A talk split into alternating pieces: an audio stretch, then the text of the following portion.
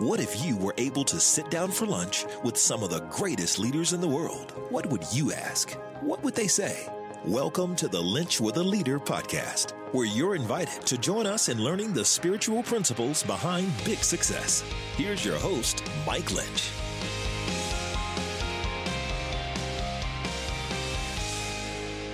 Welcome to episode 102 of the Lynch with a Leader podcast, where we sit down with some of America's greatest leaders and find out how they have learned to lead with their faith out in front. If I've never met you before, my name is Mike Lynch, and it is my honor to be on this leadership journey with you. As we're all seeking to be the leaders that we were created to be in the space and the place that God has put us. Well, I don't know how your day is going today, but I sure pray that you are living out the life that God created you to lead and live in. You know, He's got a purpose and a plan for each of us. He's put us in this crazy season of leadership, and He's not going to waste it. He's not going to look back and go, God, I didn't see that coming. He knew right where you would be. He knew right where you are, and he knew right what you needed. And today is a day that you and I both need.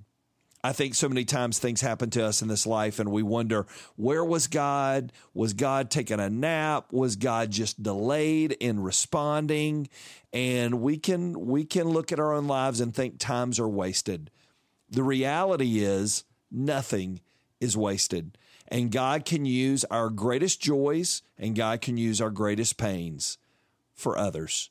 Today, you get to hear the story of a gentleman who has walked the worst nightmare a man or a human could ever walk, and that's losing their spouse tragically. Today, you get to hear the story of Davey Blackburn. Davey is the host of the crazy popular Nothing is Wasted podcast. But at the time this tragedy occurred, Davey was a pastor and he was building a great church, building a great life with his wife Amanda and their little boy Weston when tragedy struck their home. But Davey learned a lesson we all have to learn nothing is ever wasted. You're going to be challenged, you're going to be encouraged, but at the end of the day, I think you're going to be glad you listened because your faith will be stronger because of Davey's story. So I don't know what you're doing today. I don't know where you're at today, but I want you to listen in good. This is not one to take notes on. This is one to be encouraged by. So I want you to pull up a chair and I want you to listen in to my conversation with podcast host, author, speaker, and friend, Davey Blackburn.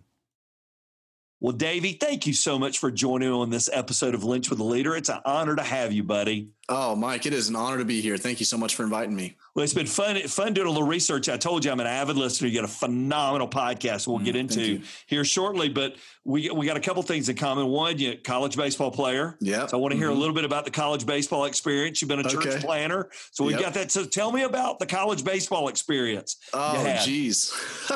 well, what's funny is it kind of works into my story a little bit. Right. Um, you know, I played baseball growing up. Uh, it was kind of it was kind of uh, by my dad passed it down. My dad grew up in Haiti as a missionary's kid, and so he he knew two sports, baseball and soccer, and so we just that's what he you know kind of issued us into. I ended up following the baseball route, and uh, right before my senior year of high school, we moved. My dad's a pastor, and so I mean, you imagine growing up in for ten years in one area, Birmingham, mm-hmm. Alabama. I'm growing up ten years, and I've got my sights set on Division One baseball. Uh, that's what I mean. I, I had offers at you know uh, small offers at University of Alabama, Clemson University, some of these like these small these like you know big time baseball schools just offers to go play here and there, and and the Lord just had a different mm-hmm. he had a different plan for my life um, because I think baseball was an idol. To mm-hmm. be mm. honest with you, Mike, it was it was something that uh, I was doing for me. And when my dad set us down right before my senior year of high school, said, "Hey, we're moving," um, it it upended my life, and uh, the Lord used that to to just d- to destroy any idols that were going on in my life at the time and baseball was one of those. And so at that moment all of these doors just began to close. All the big time, you know, schools that I was looking at began to close. And this one school that I said I would never go to, Southern Wesleyan University, this little small NAIA school in central South Carolina, uh, that I happened to only go up and try out at because my mom insisted when we were there for a tri- private tryout at Clemson University. She was like, just try out there. My dad was a Wesleyan pastor. I'm like, I don't want to go to Southern Wesleyan. That's where all the Wesleyan kids go, you know? And they offered me a full ride scholarship to play ball. And uh, that was in the fall of my senior year. I had to sign by January 1. And wouldn't you know it, that uh, December 28th of that year, so th- two, three days before I'm supposed to sign, the Lord calls me out of what I wanted to do with my life and calls me into ministry mm. at a mm. big conference in Charlotte, North Carolina. And so it's like all of these things, doors closing, all these things line up where God just opens this door wide for me to go play baseball at Southern Wesleyan and study ministry. And it's a crazy story uh, how the Lord tapped me to to do that and got me stop running away from what I know that now that He built me to do and, and called me to do, and that's ministry. But uh, I loved it, loved every mm. bit of playing ball. Um, we I thought I was there to play ball, and and even started that idol started creeping in a little bit. Yep. My freshman year, um, had some great success my freshman year on the field. Everybody was talking freshman player of the year, and then I got hurt. Wouldn't you know? Of course. Yep. and we know looking back, we're like, well, that's the Lord again. That's right. Trying to remove those idols, but I got you know had an arm injury, and the Lord reminded me, hey, you're not here for baseball, you're here for ministry. And um, at the time, I was attending a church called New Spring Church in South Carolina, and I was seeing Mike for the first time ever in my life. I was seeing people come to know Christ in droves. Mm. At a church service, at a Sunday church service. I'd always seen it at camp. I'd always seen it at big conferences, like these big Holy Spirit, powerful movements, but I had never seen it on a Sunday. And I remember the first time visiting this church with a couple of the buddies on my baseball team at, at school. And we drove 45 minutes from our campus to go visit this church. And I'm like, I'm never driving 45 minutes ever again to go visit a church. And we get in the service. The pastor says, if you want to come to know Christ, if you want to give your life to Jesus, I want you to walk down to the front. And I'm like, yeah, right. There's no way anybody's, I'd never seen that happen at a church service before. And sure enough, I'm like peeking around looking, and people are standing up in droves coming down to the mm. front to give their life to Jesus. And right there in that stretch, there were several things that happened. In that stretch of of you know the beginning of my freshman year of college, God began to stir something inside of me uh, for ministry, and that He wanted to use the talents and the giftings that He had given me later I would learn that he would also want to use the trials and the mm-hmm. tragedies right. that he allows into our lives, but he wants to use those things ultimately to terminate in ministry, not to terminate in ourselves. And so what's really cool is, you know, sparing the, the long story of it, Mike, we, we had, um, uh, there were three of us that were Christians on the baseball team at the time, three of us. And we had in one semester 15 guys come to know Christ. Wow. And then started a ministry for athletes there on campus, specifically for athletes. And the very next semester saw 48 athletes come to know Christ. I mean, just a massive revival happening. So, as much as I love playing college baseball, what I really look back on and what I what I esteem is watching God moves in such a powerful way to see these athletes come to know Christ. And um, man, it was just such fun memories, such fun memories. You know, there, there's a phrase we use a lot on here. I heard an old pastor say it, and, and the phrase was, "God never wastes our time, and He never wastes our experiences." And wow. you ending up there wasn't an accident because you you went there and found a little bit more than just baseball. Correct? Yep. That's right. So you met? Right. Did you meet your bride there at that time? I did. She didn't go to school there, but I met her through uh, who is now my brother-in-law. His name is Gavin. He was an athlete. He was a golfer there uh, on the athlete hall, which I was trying to figure out why is he on the athlete hall if he's a golfer, you know? I'll take offense to that. I love golf, but no, we, um, yeah, you know, we we met and we were uh, Gavin and I did, and we used to joke around. We needed to meet two girls that were best friends, so we could just hang out all the time and date those two girls. And then sophomore year, he came back and he had started dating a girl he dated in high school. Uh, her name is Amber, and he said, "Man, I don't know why I didn't think about this, but you got to meet my girlfriend's sister." And um, I'm like, that stuff never works. Like, get set up that long distance yep. thing. And he's like, just come up with me to Elkhart over fall break and we'll meet her. And so we did fall break of my sophomore year. We go up, we go to a, a Hawk Nelson concert. And after the concert, we go to Steak and Shake which I don't know in, in Georgia, do they have steak and shake? Now? Oh yeah. Oh, okay. Oh yeah. All right. So the Shekinah glory has visited yep, Georgia that's right. Form of, now there may be two forms. cars in front of you and an eight hour wait, but yeah, that we have steak and shake. they, they, haven't quite cracked the code like Chick fil A has no, as far as the customer service, have they? Uh, so we go to steak and shake afterwards and, and I'm drinking a, a chocolate milkshake and she's drinking a strawberry one. And I try to get flirtatious with with her and just kind of crack a joke and she laughs and she shoots milkshake out of her nose. Right there first time we've ever met and she's shooting milkshake out of her nose. And i look at her mike and i just i'm like man i could look at this space for the rest of my life. Wow. I was smitten. I called my mom that night. I said mom i think i met the girl of my dreams. And i was up to that point pretty particular i didn't date a whole lot and my mom was like she literally said who are you and what have you done with my son how about that i said i just i don't know there's something about this girl and uh, she was a pastor's kid as well, and yep. she just loved the Lord. You could tell it; she's radiated with uh, the love of Jesus, and and so we started a long distance dating relationship. And then she went to school down in Florida, and I finished up school in South Carolina. We graduated uh, in 2008, uh, both of us, and then we we got married. We did a double wedding that summer. August of 2008 with her sister and our brother-in-law Gavin. So just a really really cool story. That is so good. You know, you look back at that, Davey, and I'd love to know what did your parents do well? So you both you came from a pastor's home, she came from a pastor's mm-hmm. home. What did your parents pour into you that they were just passing on that you didn't know one day you were really going to have yeah. to use? What were things your yeah. parents did well? I'm glad you said that too, because you, you it's more of a you know we say it's more caught than taught parenting mm-hmm. is right and it was more that they created a culture in our home and an environment in our home rather than telling us things. Yep. And so it's not really until looking back on it now that I'm a parent, I've got three kids and I'm trying to go, what, what in the world do I do to create a culture right. of my home? And now I'm referencing back so much of what we experienced growing up.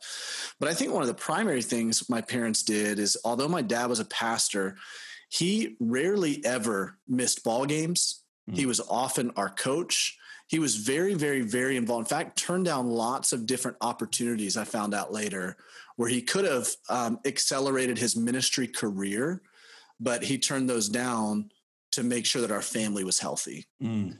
And you know, my dad is a, just a gem of a man. I mean, growing up, grew up a missionary's kid, unbelievably compassionate. I joke all the time that he, some people give you the shirt off their back, he'll give you an entire wardrobe. Like he wow. just would go to the nth degree to serve you. And he he modeled that for our family, but he also he also modeled that he would serve other people for our family and then brought us along in the process. And so there were things like, you know, Christmas Eve, every Christmas Eve, we would as a family put on a Christmas Eve communion for our church. They would come in as families and we would do communion, we would serve them and all that. And that's the last thing you want to do as a kid growing up on Christmas Eve, right? And then after that, we would leave and we would go take cookies and carol to the shut ins.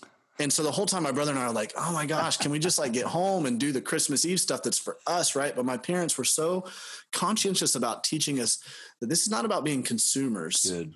This is about serving other people. This is about ministry. And so I say all that to say they they didn't they didn't say, "Hey, we're going to go do ministry and leave you guys here." And so there wasn't a bitterness that crept in when it came to ministry in my heart. They said, "Hey, th- what we do as Blackburns is we minister to people." Mm we serve people together and they made it accessible for us to be able to participate in that and uh, and so now that's what we're trying to do as a family ourselves is go, how can we help our, our seven year old daughter, our six year old son, our nine month old son to do ministry together as a family?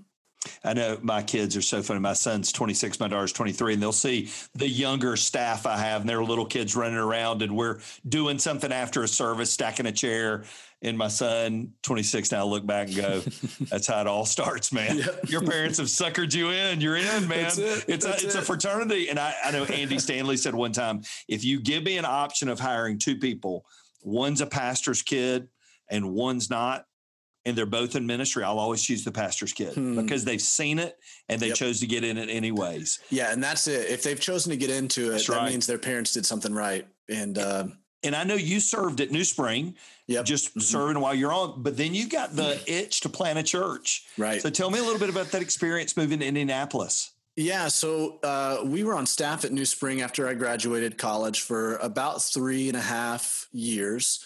Uh, I helped to start the first video campus there, was a youth pastor, did a lot of different roles.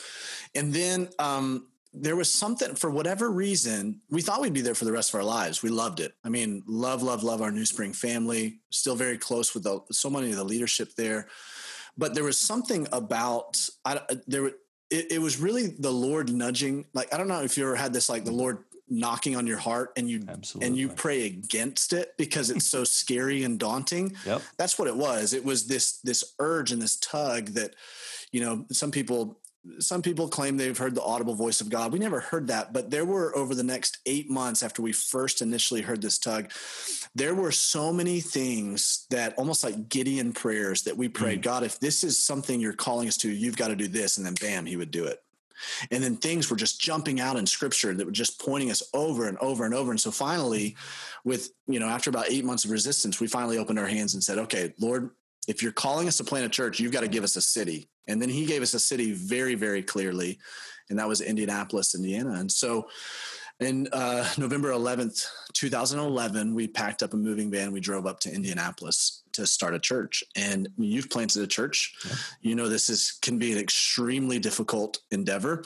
And we did what's called uh, parachute drop planting, which means we didn't really know anybody. We didn't have like an already established network of people. And so we're just dropping into a city that we know virtually nothing about. We didn't know anything at the time about church planting networks or trainings. We didn't know about ARC or Acts 29 or any of that. So we're literally just going, God, you just tell us what we're supposed to do and we're going to do it. Our our philosophy was we will embrace what you place in front of us right now. Wow. That's it. We're going to say yes to everything until you just slam the door shut. And so the first thing we felt like we needed to do was get a house because we said, we're not here temporarily. We're, we're like, this is a long term thing. We don't want ever want anybody in the back of their mind to go like, ah, do I want to join up on this yep. thing? Because they're living in an apartment over there and things go awry. They're just going to head back to South Carolina. We said, no, this is this is where we're planted. We're going to build, build roots here and, and, raise our family here. And so we got a realtor, start looking around at houses. And uh, the very first house that we look at is a house called uh, on 2812 Sunnyfield Court. Um, and we walk into this house, and Amanda goes running around the house. She's looking at all the rooms. She comes back, big old bright eyed. She goes, Davey, this is our house. And I'm like, all right, hold on a second. This is the first house we've looked at. I've watched Chip and Joanna, right? Like we don't, you don't buy the first house you look at. We've got all these other, you know, houses we're going to look at today. And she's like, I'm just telling you, this is our house. So we go look at about 25 other houses over the next couple weeks. We come back to 2812 Sunnyfield Court, and she gives me that look, Mike, that most husbands have gotten before. They're like, you should have listened to me the first time. Yeah, that's right. It would have saved right. us a lot of time. Look, you know. Yep. And we end up putting an offer on this house. Now, our realtor was a man of faith and so when we put this offer, it was a low ball offer. We're church planters. We didn't know where revenue was coming from. We're like, this is what we feel comfortable with. He was like, Hey, I'm believing and trusting. Like this is going to go through, you know, if God wants you to have this house. And the people on the other end of the, of the negotiating table laughed us off the table. Didn't even entertain a counter offer. They said, if you want to entertain any kind of negotiation, you got to come back with a much bigger offer than this. We've turned down three other offers much higher than this already. And so we went back prayed about it at Amanda's grandmother's house in um, a suburb of Indianapolis that we were staying at the time. And her grandmother used to tell us, faith is living without scheming. Hmm. And so we, um, we just felt like God said, put the same offer in. Hmm. Like, if I want you to have this house, you're going to have this house. If I don't, you're, you're not going to have this house. And, uh, so it was a, it was kind of a faith step for us. I mean, just honestly, felt a little embarrassed. Walked walked into the realtor's office the next morning and said, "Hey, put the same offer in," and they ended up accepting, and that became our house. Mm. And you know, Mike, I don't know, your listeners may not know our story yet. I'm about to tell it, but you know how grateful I am now on this side of things that we didn't manipulate the process. That's right because there are oftentimes we can manipulate things in life to get what we want mm. but inevitably it'll lead us into a place where we we get what we want so to speak but then it could cause us to have a lot of regret and guilt later yep. um, but when you're living in the center of God's calling and it's so clear, then it changes the way you walk through trial. It changes the way you walk through these disappointments and these things that hit your life because you know you can be assured of the fact that God's in it and that He's not just bringing you to this situation, He's going to see you through it as well. And um, so we we settle in this house, and it was a it was an awesome house. I mean, we started our church in the house. Uh, we had four people the first week and uh, so, so, I preached a message called Invite because we had four people. And the very next week we had, guess how many? Four people.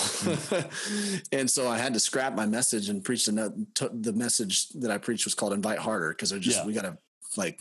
That's exactly and, um, right.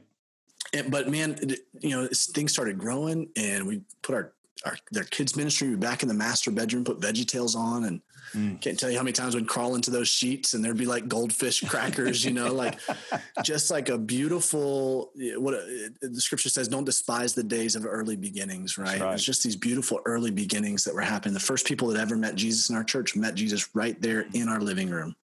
I mean, such a cool house dedicated to ministry, hosting people. Um, but it's also the same house that on November 10th, 2015, I left for the gym uh, early in the morning and then came back and I walked in to to find Amanda um, face down on the floor in a, a pool of blood. Mm. And uh, man, you know, every time I explain this, I kind of go back to that moment, yeah. and I'm not sure if anybody who's listening to this has has experienced a moment that, that is tr- that traumatic to to see your your best friend, your uh, partner in life and in ministry, um, that you have all of these dreams and hopes that you you've uh, created with. To see her in a dire situation like that, um, it is it is something you would never wish on your worst enemies. Mm. And I walked through that threshold of the door um, of, of, the the front door, and I I saw her, and, and it couldn't make sense as to what in the world was going on, other than the fact that maybe something had gone wrong with the the pregnancy. Um, we were we had a son that was 15 months at the time, and we were pregnant with our second, 13 weeks along. Um, she had just informed me a couple weeks before this that she was um, that she was pregnant again, and so she had because she had been kind of susceptible to, to, some dizzy spells and stuff like that with pregnancy i thought maybe she had just gotten out of the shower mm-hmm. fallen you know something. So i raced to her side. I i roll her over and i see that she's unconscious but she's breathing. And her breathing is very very labored.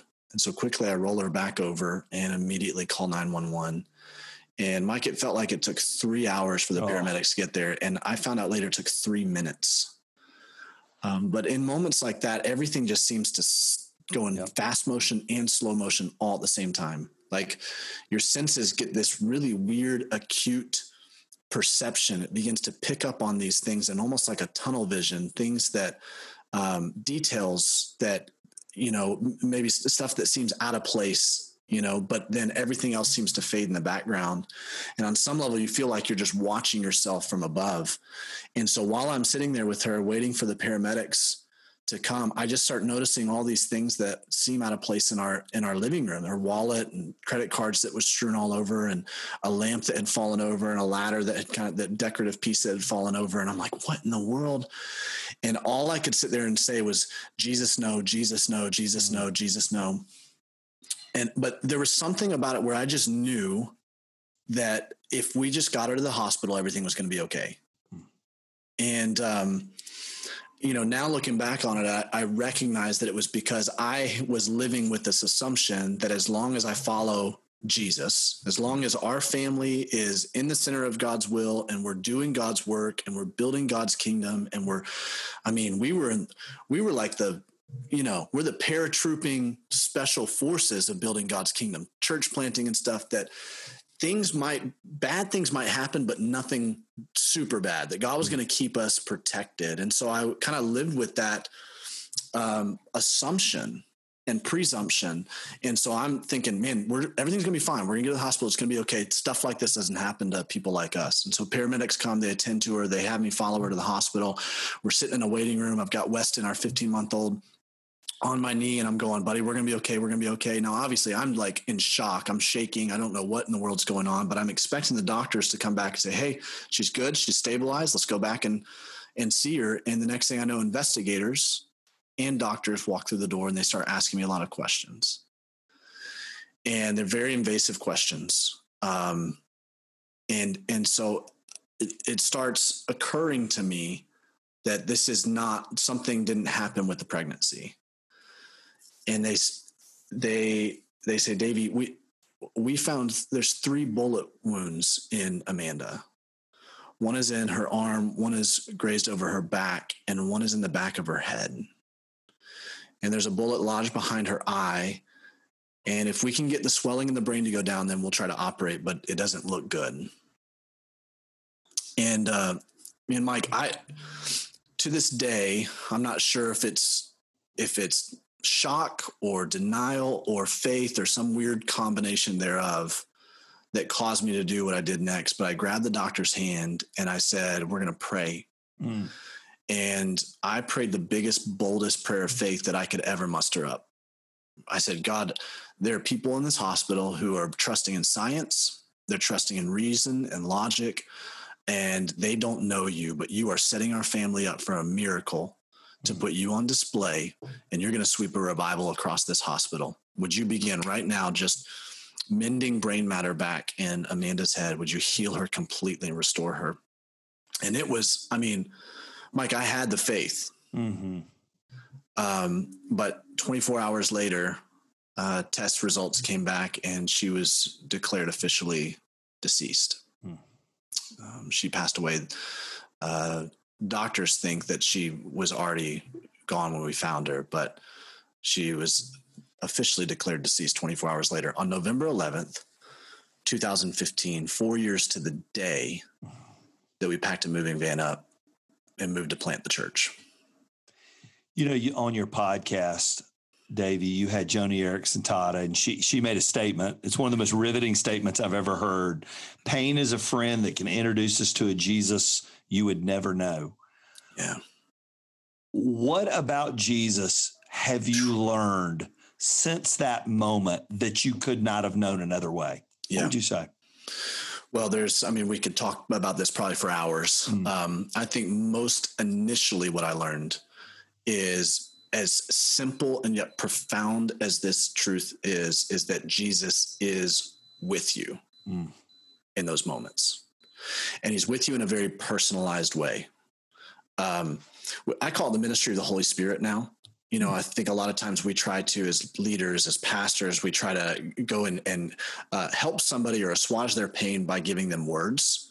And and yes, sometimes words, especially scripture, can comfort them. But the most powerful thing is a ministry of presence. That's right. And what's more powerful than our presence with them is Jesus's presence with us. And that is what I learned in the in initial phases after that. And, and and here's where I'll give you a couple of situations where we felt Jesus's presence so clearly. The first was while we were waiting on test results to come back.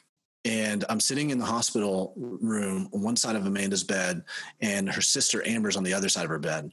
Um, an interesting uh, recollection back to, and we're literally sitting on the same sides of her hospital bed as we were when um, she had Weston.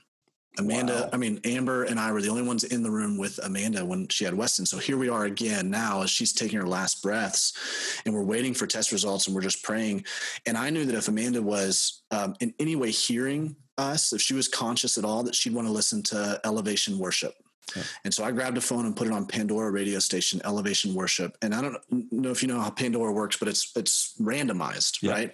So you have no idea what song's coming on next. The first song that came on when we turned that when we hit play on that was the song Nothing is Wasted. Oh my gosh. By Elevation. Yep. And in that moment, Mike, we felt it was like the heavens opened up and we felt the Holy Spirit rush in and just speak to our hearts and say, I am not going to waste this. Mm. The second song was Good, Good Father. Mm. And um, that kind of led to our entire family just congregating around Amanda's bed and just worshiping. Hmm. Um, I found out later, interestingly enough, from one of my now wife, now my, my, wife now Christy, her friends who was a PA on the hall at that time, found out that she had texted everybody in her small group, including Christy, who I didn't know Christy at the time. We had never met, nothing, right? texted Christy and her small group saying, You should see what's happening in this hospital right now. it's like a revival breaking out, this family that's worshiping over this, this uh, girl that got shot. Mm. And so the the Holy Spirit showed up in those moments in ways that are so palpable that you and and yet so profound you can't even describe it. But he was there, and I think we see this. You know, um, later I started digging into Scripture and seeing a lot of different things and reading Psalms in ways I'd never read them before, but Psalm 23 especially is one that just came to life for me. And you see the nature of this in Psalm 23, right? You see in the first three verses when things seem to be going well, the Lord is my shepherd, I shall not want. He makes me lie down in green pastures. He, you know, leads me beside still waters, yep. restores my soul. It's all in third person Yep. it's talking about God as in he, you know, the shepherd, referencing him then. But when verse four hits, which is the crisis verse, though I walk through the valley of the shadow of death, it switches mm-hmm. and it switches to second person. Mm-hmm. It says, though I walk through the valley of the shadow of death, you are with me. I will not fear because you are with me. And all of a sudden it becomes very personal, like the psalmist is talking directly to the shepherd and I think that's because we get to know God on the mountaintops when things are going well. And we love those seasons when things are going well. We get to we we we get to know about him, but but it's only in the valley that mm. we truly get to know him. And he begins to reveal to us mysteries about himself. It's almost like pain becomes this key that unlocks mysteries of God that we would never otherwise be privy to. And and we get to we it's like uh Isaiah 30 it talks about how though he give us the scripture, it says in Isaiah 30, he give us the water of the bread of adversity and the water of affliction. The teacher will hide himself no more, mm. but he will be like a voice whispering to you, this is the way, walk in it. And it's like he begins to reveal to us these mysteries about who he is and about what the world is really like and what our perspective should be like if we open ourselves up to him in those moments of crisis and we say i don't know like second chronicles says i don't know what to do right now but yeah. but god my eyes are on you and in those moments then he starts ministering to us in ways that nobody else and nothing else can and so my confidence in jesus is stronger than it ever has been because of how he showed up for me in so many different ways in the aftermath of all of that. Was there, was there a point in it? Here you are, your pastor. You've preached sermons about it. You grew up in church. You've heard your dad preach sermons about it. Yeah. You've gone to a Christian college. was there a part of this? You're like, at, at, any point, you, this isn't what I signed up for, God. I don't. Yeah. I, this isn't. Walk me through that journey a little bit. Sometimes I still have those thoughts. mm, like I bet this isn't what I. Yeah. Um, you know, emotionally, there's there's difference between like how we react emotionally and how what we know to be true. You know, mm and and you're right i knew all of these things to be true and you know again like we talked about earlier this idea of caught not taught like yeah. i joke around sometimes i had a drug problem growing up i was drugged to church every time the doors were open right but what that did is it deposited these things so That's deeply right. into my heart that I did not know I'd need to take I would need to take those withdrawals mm. and I mm. didn't know that there was some stuff even deposited that deeply but it, because I had been immersed in church and in Christian culture and all of this but like a good true genuine Christian culture of seeing people of real faith walk out their faith in adversity that stuck with me mm. and so it it became almost like this muscle memory that came out and yet at the same time there was this this um, wrestling because grief and shock and disappointment and all of those things are still true and they exist right. and they create emotions in you that are extremely overwhelming mm. uh, the first three or four weeks after this mike i became physically sick partially because i didn't know um, I looking back on it now is because I I didn't I didn't want to embrace what I was feeling. Hmm. I didn't I didn't know what I was feeling. I was so I was hurt so much. I was angry. I was mad at God. I was frustrated. I was disappointed. And I and I was so lonely and longed for Amanda hmm. that I didn't know how to like flesh that out properly and so I held it all inside. And it became this like festering, rotting thing in the pit of my stomach that actually manifested itself in physical sickness. Wow. So after about three or four weeks, I was, I remember at one point staying at a friend of ours' house who was in our church, a family was in our church because I had not gone, I didn't go back into my house. It was, it was a crime scene. I, I didn't want to have anything to do with it.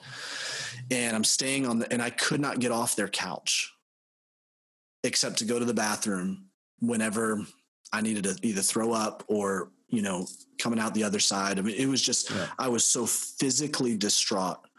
And I could not fathom how in the world I was going to make it to next week, let alone how I was going to live the next 5, 10, 20 years without Amanda. And what's so cool about what God does is he he shows up for us in some very powerful moments like we've already talked about, but he also brings people around you. That's right.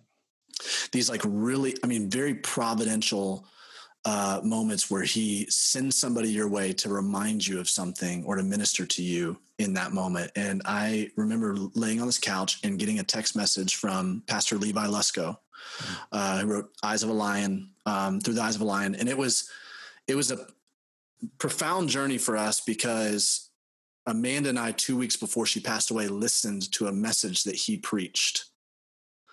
Two weeks before she is, we walk into this tragedy we're listening to a message that he preached together and we're just sobbing and he's talking about losing his daughter and how God ministers. So God started preparing our hearts for pain. And somehow a month later, after the tragedy, he gets my number. He t- reaches out to me, texts me while I'm just physically sick. And right there, um, an agent, right, of God's grace um, shows up for me. And I, and he says, Hey man, what do you need? And I just start texting him and he just r- reminds me of these simple truths that we have no idea. We don't, don't um, unnecessarily begin projecting through the next 5, 10, 20 years. Take this a step at a time. Mm. And all the things that cause you anger and fear and these heightened emotions, begin walking into those things and letting God unpack those things and unravel those things, and he will heal you. Mean, it was so timely for me to to be ministered to in that way and so i began decidedly going okay what is it that i need to do to unravel these emotions and begin placing them at the feet of jesus and letting him one at a time heal me from these things mm.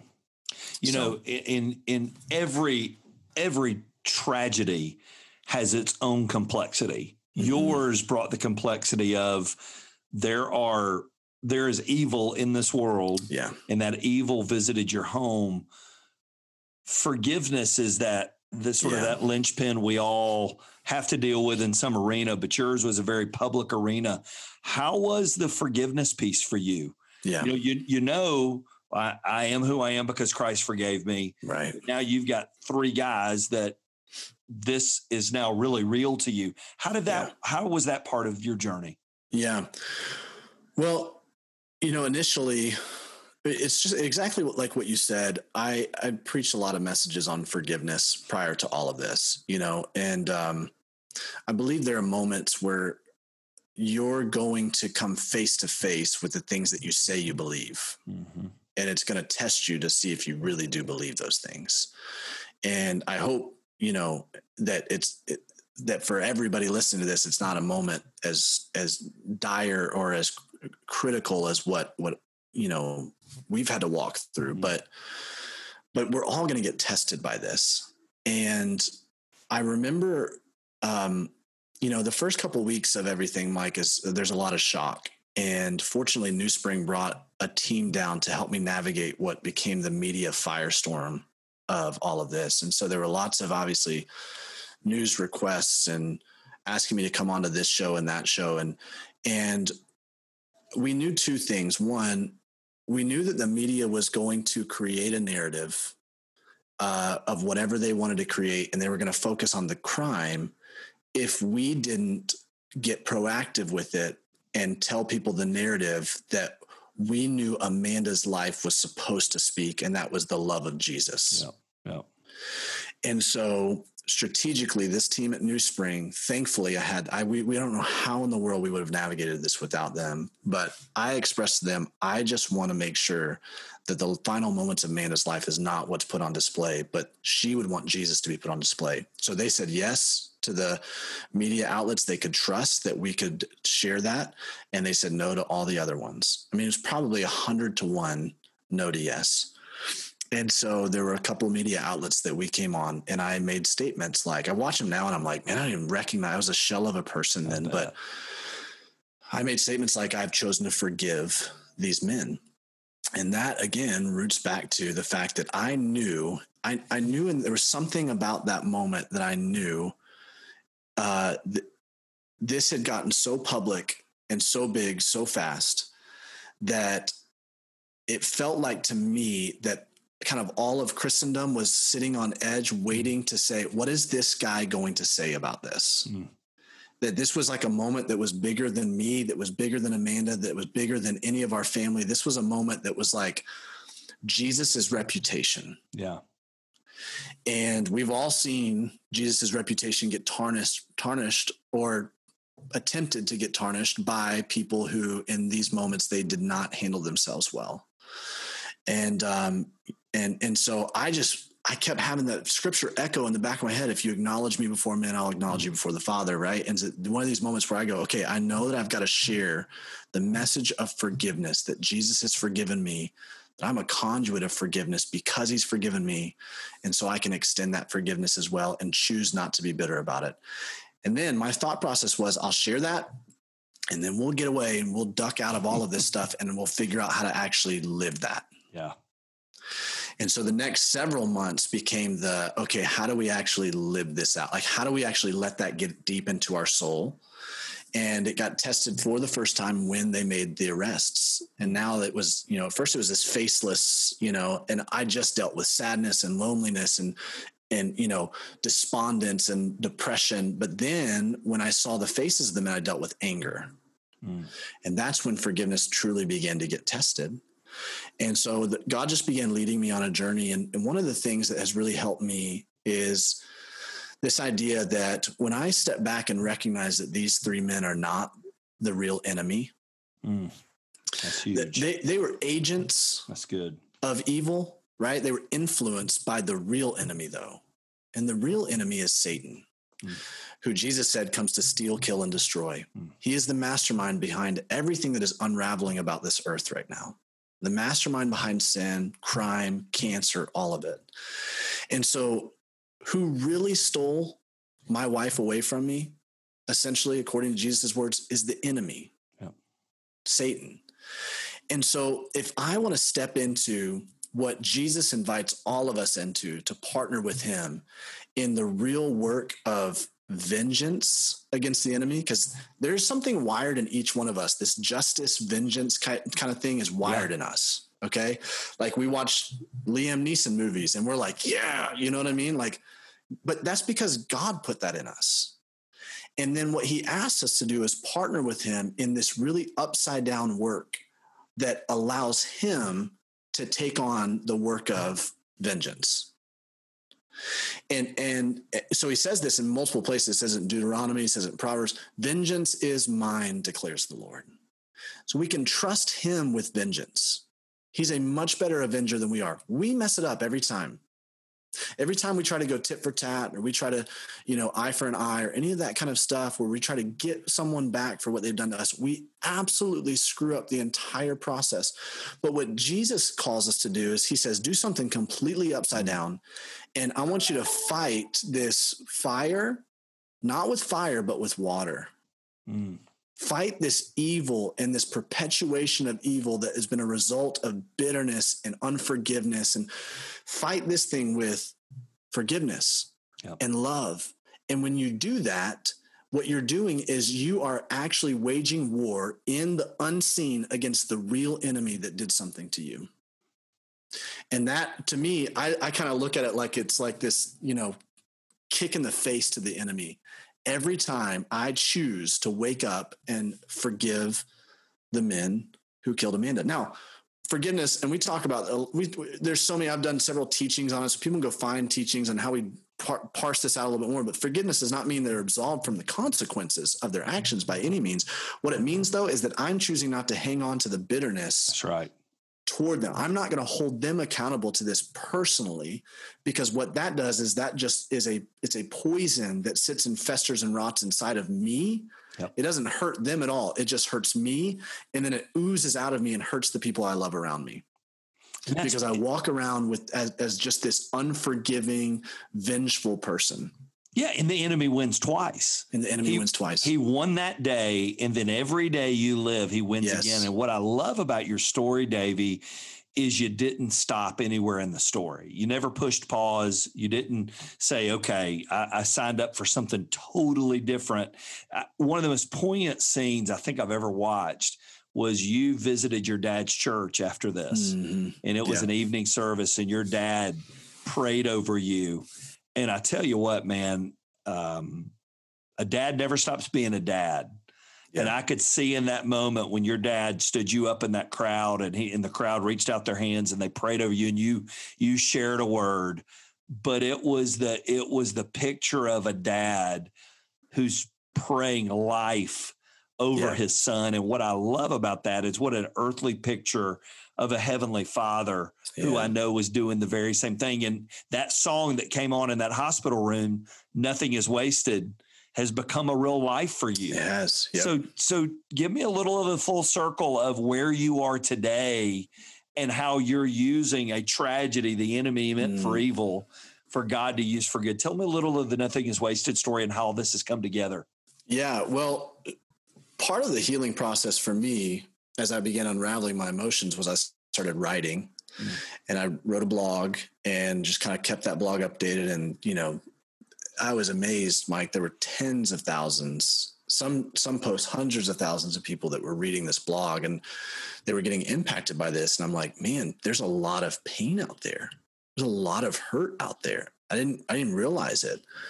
Um, and so then God began connecting me with all these other people who had these pain stories, and that I began borrowing faith from them. Mm, mm. And so, so then I felt like, uh, in, in a lot of ways, as I'm getting healed over the next year, year and a half, two years, as God's healing me and taking me on this profound journey I, I feel like I'm being misunderstood a little bit by the world because they're like, there's no way this guy should still be pastoring and ministering to people and leading people. Like, what's wrong with him? There must be something inherently wrong with him, you know? And I'm like, no, what's what's amazing is this is Jesus. Like you this you don't understand because he keeps bringing people around me that they have these profound redemption stories and I'm just borrowing their their faith until I have it my, myself.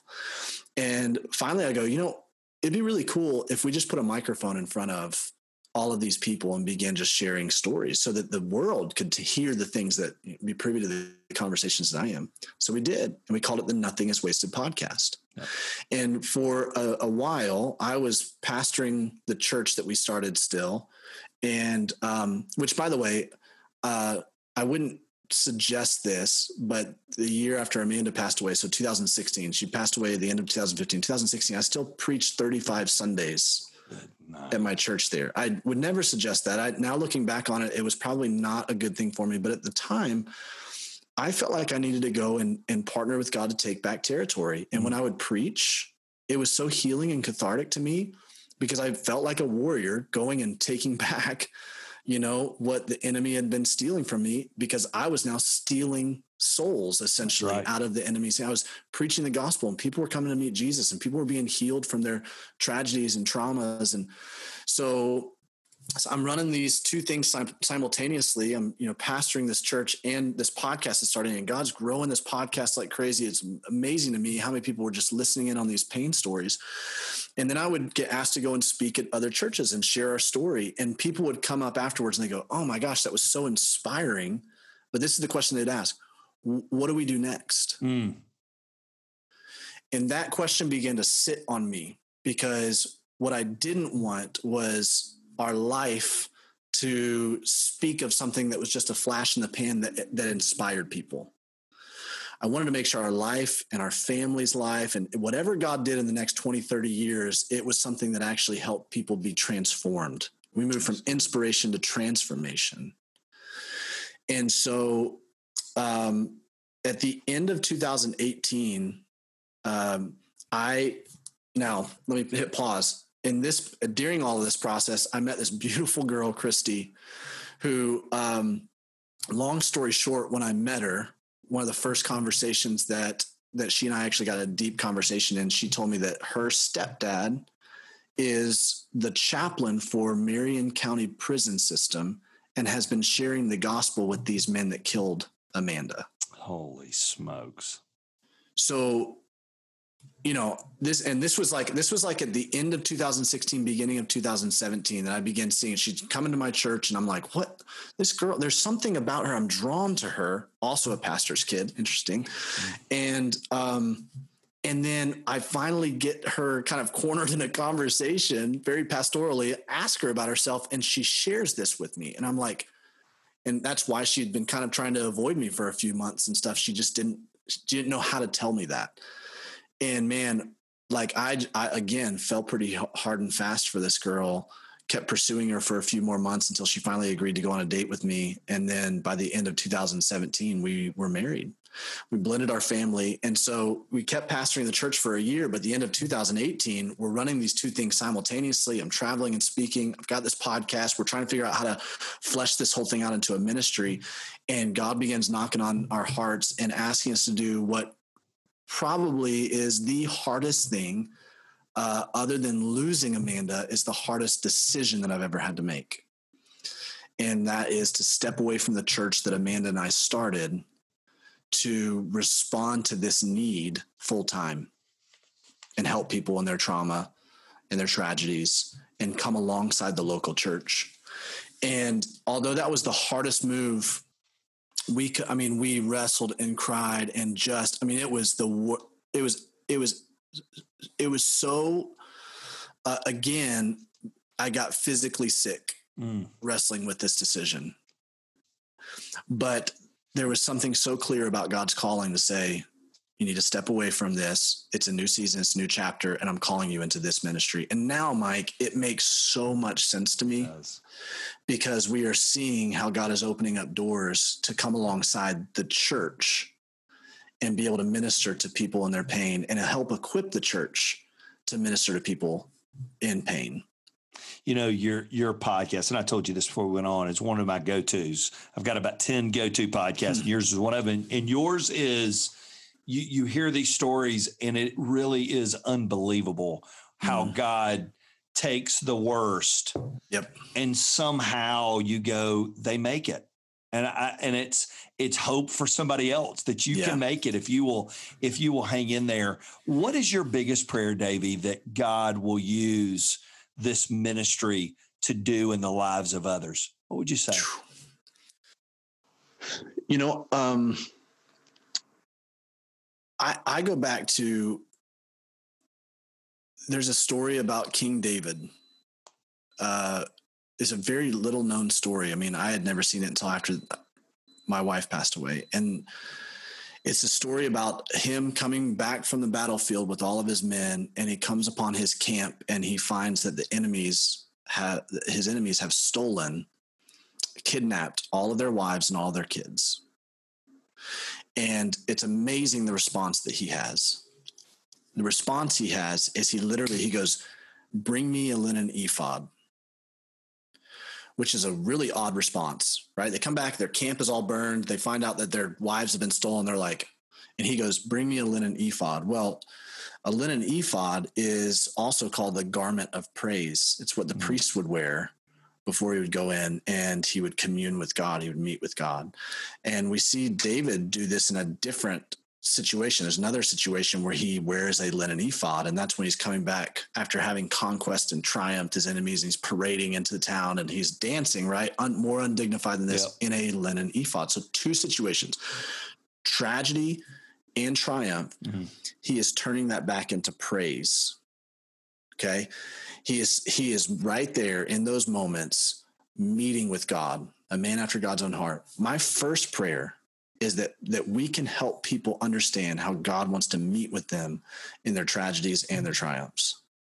that God's there, and that this pain is just it for us. It's another portal of evangelism. Mm-hmm. That somehow we've been able to intercept people in the moment of their darkest need, their greatest trauma, and show them the only person that can really heal them, and that's Jesus. And so that's my that's my first prayer is that people come to know Christ in droves because of this ministry.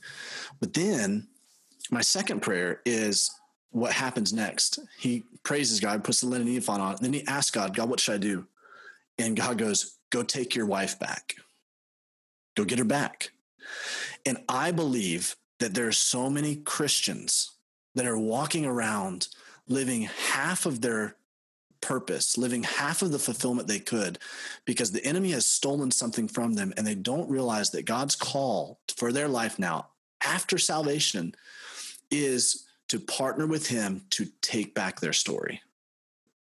He wants to redeem it.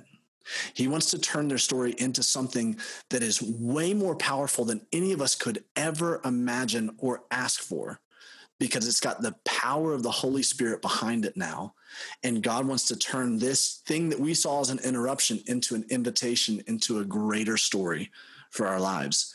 And that's what I want people to see is I want people to realize the redemption story that God has for them, the narrative that he has for them, where he is redemption means that you're taking something off the shelf that was once dormant, that was once put up, discarded, right? You're taking it off the shelf and you're restoring it back to the purpose it was created it for. That's what it means to redeem. And that's what God wants to do for each one of us. And I just feel like there are a lot of Christians who they're saved, but man, they haven't realized that that God is inviting them to partner with him to take back their story. Whew. That uh that's a tough one. But man, to end that story with hope. You know, since we recorded that episode, Davey and I have been able to meet up here in Atlanta uh, when he and his precious wife drove through town and uh, just had some good few minutes together. And he is the real deal. And I am so thankful men like Davey are telling their stories, using their stories to bring us hope. Thank you so much, Davey, for that reminder that God never wastes our time and he never wastes our experiences. They're always for others and for us because we can look back and see how faithful the Lord was. Thank you, thank you, thank you, Davey Blackburn. Man, if you enjoyed this episode, if it was inspiring to you, number one, I'd love for you to share it with a friend man, leave a review, leave a rating, and then share it. That's a great way to get the word out. Also, man, I challenge you to go download Davey's podcast. It is full of great interviews of other stories, much like Davey's, that have learned that God never lets you down and he never lets you go. Woo, good stuff. Well, in our next episode, episode 103, we get together with a guy who's a good friend. He is a gentleman that is the CEO and the founder and president of Positive Athlete. And man, does he have a story, and you will be encouraged. Thanks again for tuning in today, and go be the leader that you were created to be in the space and the place that God has put you. Thank you for listening to the Lynch with a Leader podcast with your host, Mike Lynch. If you enjoyed this episode, you can help more people hear it by subscribing and leaving a review wherever you may be listening. For full episode notes and more spiritual leadership resources, visit MikeLynch.com.